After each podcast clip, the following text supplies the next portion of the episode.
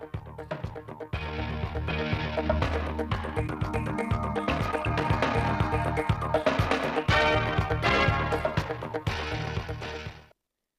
chào quý vị và các bạn đến với bản tin thời sự phát thanh tám giờ sáng thứ Bảy, ngày mùng hai tháng ba của Đài Phát Thanh và Truyền hình Thanh Hóa. Chương trình đang được thực hiện trực tiếp trên sóng ép em, tần số chín mươi hai phẩy ba mê ga héc. Thưa quý vị và các bạn, sáng nay tại Trung tâm Hội nghị huyện Vĩnh Lộc, Ban Thường trực Ủy ban Mặt trận Tổ quốc Việt Nam tỉnh Thanh Hóa tổ chức Đại hội điểm Đại hội đại biểu Mặt trận Tổ quốc Việt Nam huyện Vĩnh Lộc lần thứ mười một, nhiệm kỳ hai nghìn không trăm hai mươi tư đến hai nghìn không trăm hai mươi chín. Đây là đơn vị tổ chức đại hội điểm cấp huyện để rút kinh nghiệm cho các đơn vị trên địa bàn tỉnh. Tham dự có đồng chí Phạm Thị Thanh Thủy, Ủy viên Ban Thường vụ Tỉnh ủy, Trưởng Ban Dân vận Tỉnh ủy, Chủ tịch Ủy ban Mặt trận Tổ quốc Việt Nam tỉnh. Thông tin chi tiết về đại hội chúng tôi sẽ chuyển đến quý vị và các bạn trong chương trình thời sự sau. Năm hai nghìn không trăm hai mươi tư, tỉnh đặt ra mục tiêu trồng mới thêm ba nghìn hectare cây ăn quả tập trung, nâng tổng diện tích cây ăn quả trên địa bàn tỉnh lên hai mươi sáu nghìn hectare.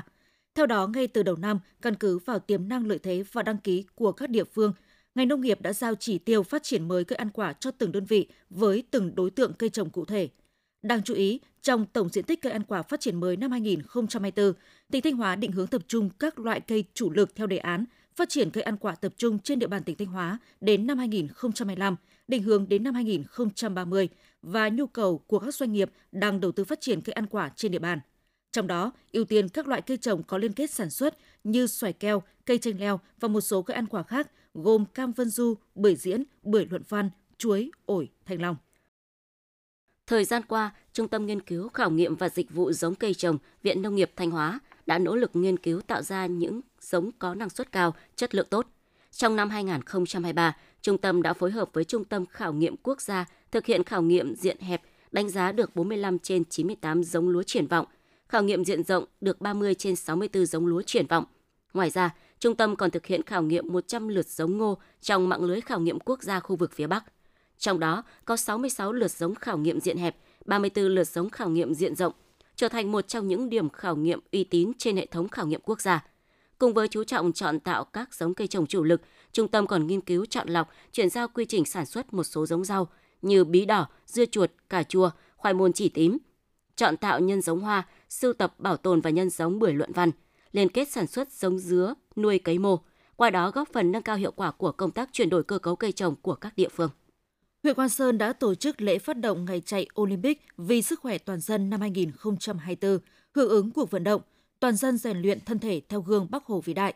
Sau lễ phát động, gần một nghìn cán bộ, đảng viên, công chức, đoàn viên thanh niên, học sinh, lực lượng vũ trang và các tầng lớp nhân dân trên địa bàn huyện tham gia chạy hưởng ứng. Huyện Quan Sơn cũng tổ chức tuyển chọn các vận động viên xuất sắc nhất chuẩn bị tham gia giải Việt giã báo Thanh Hóa năm hai nghìn không trăm hai mươi tư. Tiếp theo là phần tin trong nước. Phó Thủ tướng Lê Minh Khái vừa ký quyết định ngày mùng một tháng ba năm hai nghìn không trăm hai mươi tư phê duyệt đề án tổng kiểm kê tài sản công tại cơ quan tổ chức đơn vị, tài sản kết cấu hạ tầng do nhà nước đầu tư quản lý. Phạm vi tổng kiểm kê tài sản công tại cơ quan tổ chức đơn vị, tài sản kết cấu hạ tầng do nhà nước đầu tư quản lý trên phạm vi cả nước gồm trụ sở làm việc, cơ sở hoạt động sự nghiệp, bao gồm cả quyền sử dụng đất xây dựng trụ sở làm việc, cơ sở hoạt động sự nghiệp, xe ô tô, tài sản cố định đặc thù, tài sản cố định khác, tài sản kết cấu hạ tầng do nhà nước đầu tư quản lý, không bao gồm tài sản do nhà nước hỗ trợ một phần kinh phí, nguyên vật liệu để đầu tư xây dựng. Đến ngày mùng một tháng bảy năm hai nghìn không trăm hai mươi lăm, hoàn thành việc tổng hợp kết quả kiểm kê, xây dựng báo cáo tổng hợp về tài sản công tại cơ quan tổ chức đơn vị, tài sản kết cấu hạ tầng do nhà nước đầu tư quản lý trên phạm vi cả nước. Trong hai tháng đầu năm hai nghìn không trăm hai mươi tư, chỉ số sản xuất toàn ngành công nghiệp tăng năm phẩy bảy phần trăm so với cùng kỳ năm trước. Cả nước có bốn mươi mốt phẩy một nghìn doanh nghiệp đăng ký thành lập mới và quay trở lại hoạt động, tăng tám phẩy năm phần trăm so với cùng kỳ năm trước. Tổng cục Thuế thông tin, tổng thu ngân sách nhà nước từ thuế trong hai tháng đạt gần ba trăm sáu mươi hai nghìn tỷ đồng và bằng hai mươi tư phần trăm so với dự toán pháp lệnh và một trăm mười ba phần trăm so với cùng kỳ năm hai nghìn không trăm hai mươi ba.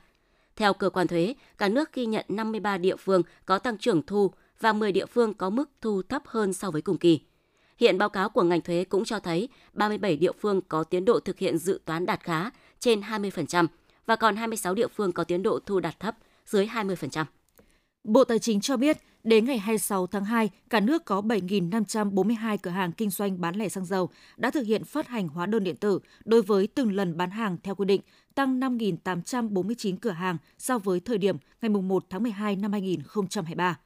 Để thực hiện thành công việc áp dụng hóa đơn điện tử sau từng lần bán hàng đối với hoạt động kinh doanh bán lẻ xăng dầu, Bộ Tài chính đã ban hành công văn gửi các bộ ngành, đề nghị có sự phối hợp với cơ quan thuế, tích cực triển khai các giải pháp thúc đẩy các doanh nghiệp, cửa hàng kinh doanh bán lẻ xăng dầu trên địa bàn, thực hiện việc phát hành hóa đơn điện tử đối với từng lần bán hàng. Đồng thời, Bộ Tài chính tiếp tục chỉ đạo Tổng cục Thuế, chỉ đạo cơ quan thuế tại địa phương, quyết liệt triển khai chỉ đạo của Thủ tướng Chính phủ về hóa đơn điện tử đối với kinh doanh bán lẻ xăng dầu theo đúng quy định.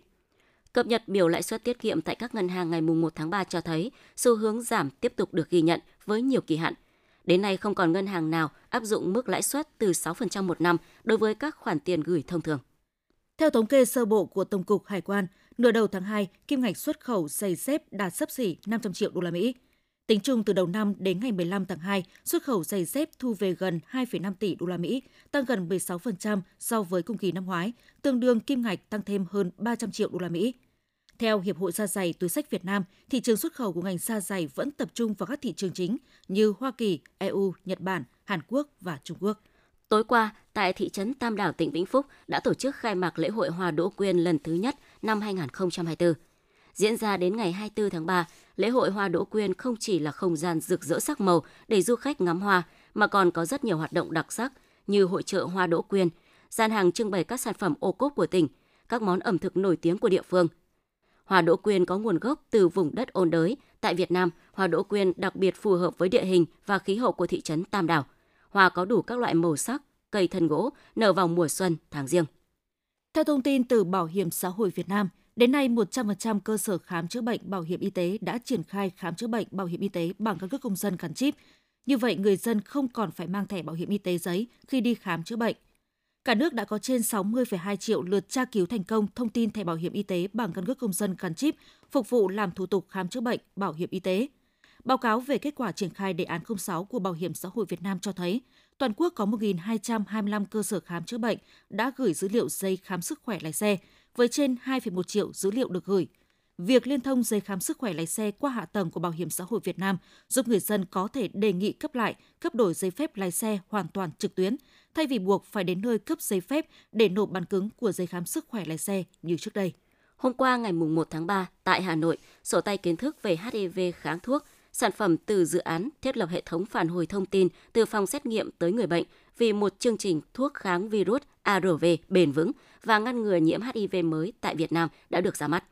Cuốn sổ tay được xuất bản một nghìn bản và gửi đến các cơ sở điều trị hát i vê ết trên toàn quốc, với kỳ vọng sẽ giúp các chuyên gia y tế tại Việt Nam có được những kiến thức và kỹ năng thực hành lâm sàng cần thiết, góp phần ngăn chặn sự xuất hiện và lây truyền hát i vê kháng thuốc. Một bản điện tử của cuốn sổ tay cũng sẽ được đăng tải trên trang thông tin điện tử của Cục phòng chống hát i vê ết Bộ Y tế. Phòng Cảnh sát Kinh tế Công an tỉnh Quảng Ngãi cho biết đã tổ chức khám xét công ty trách nhiệm hữu hạn một thành viên Việt Đức, địa chỉ lô G sáu, cụm công nghiệp Quan Lát, xã Đức Chánh, huyện Mộ Đức. Tại các kho sản xuất chứa hàng của công ty trách nhiệm hữu hạn một thành viên Việt Đức, lực lượng công an phát hiện trên hai trăm bảy mươi mốt tấn phân bón phi lượng giả gồm các loại phân bón lúa một hai và phân bón lúa ba. Ngay sau khi lực lượng chức năng ập vào, các đối tượng khai báo vòng vo, quanh co nhằm chối tội, nhưng trước các chứng cứ đã các đối tượng thú nhận việc sản xuất phân bón trái pháp luật của mình.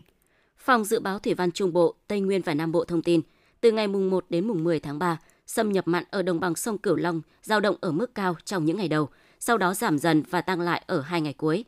Một số giải pháp được đưa ra để ứng phó với tình hình trên, như địa phương tích trữ nước ngọt khi chiều thấp để phục vụ sản xuất nông nghiệp và sinh hoạt.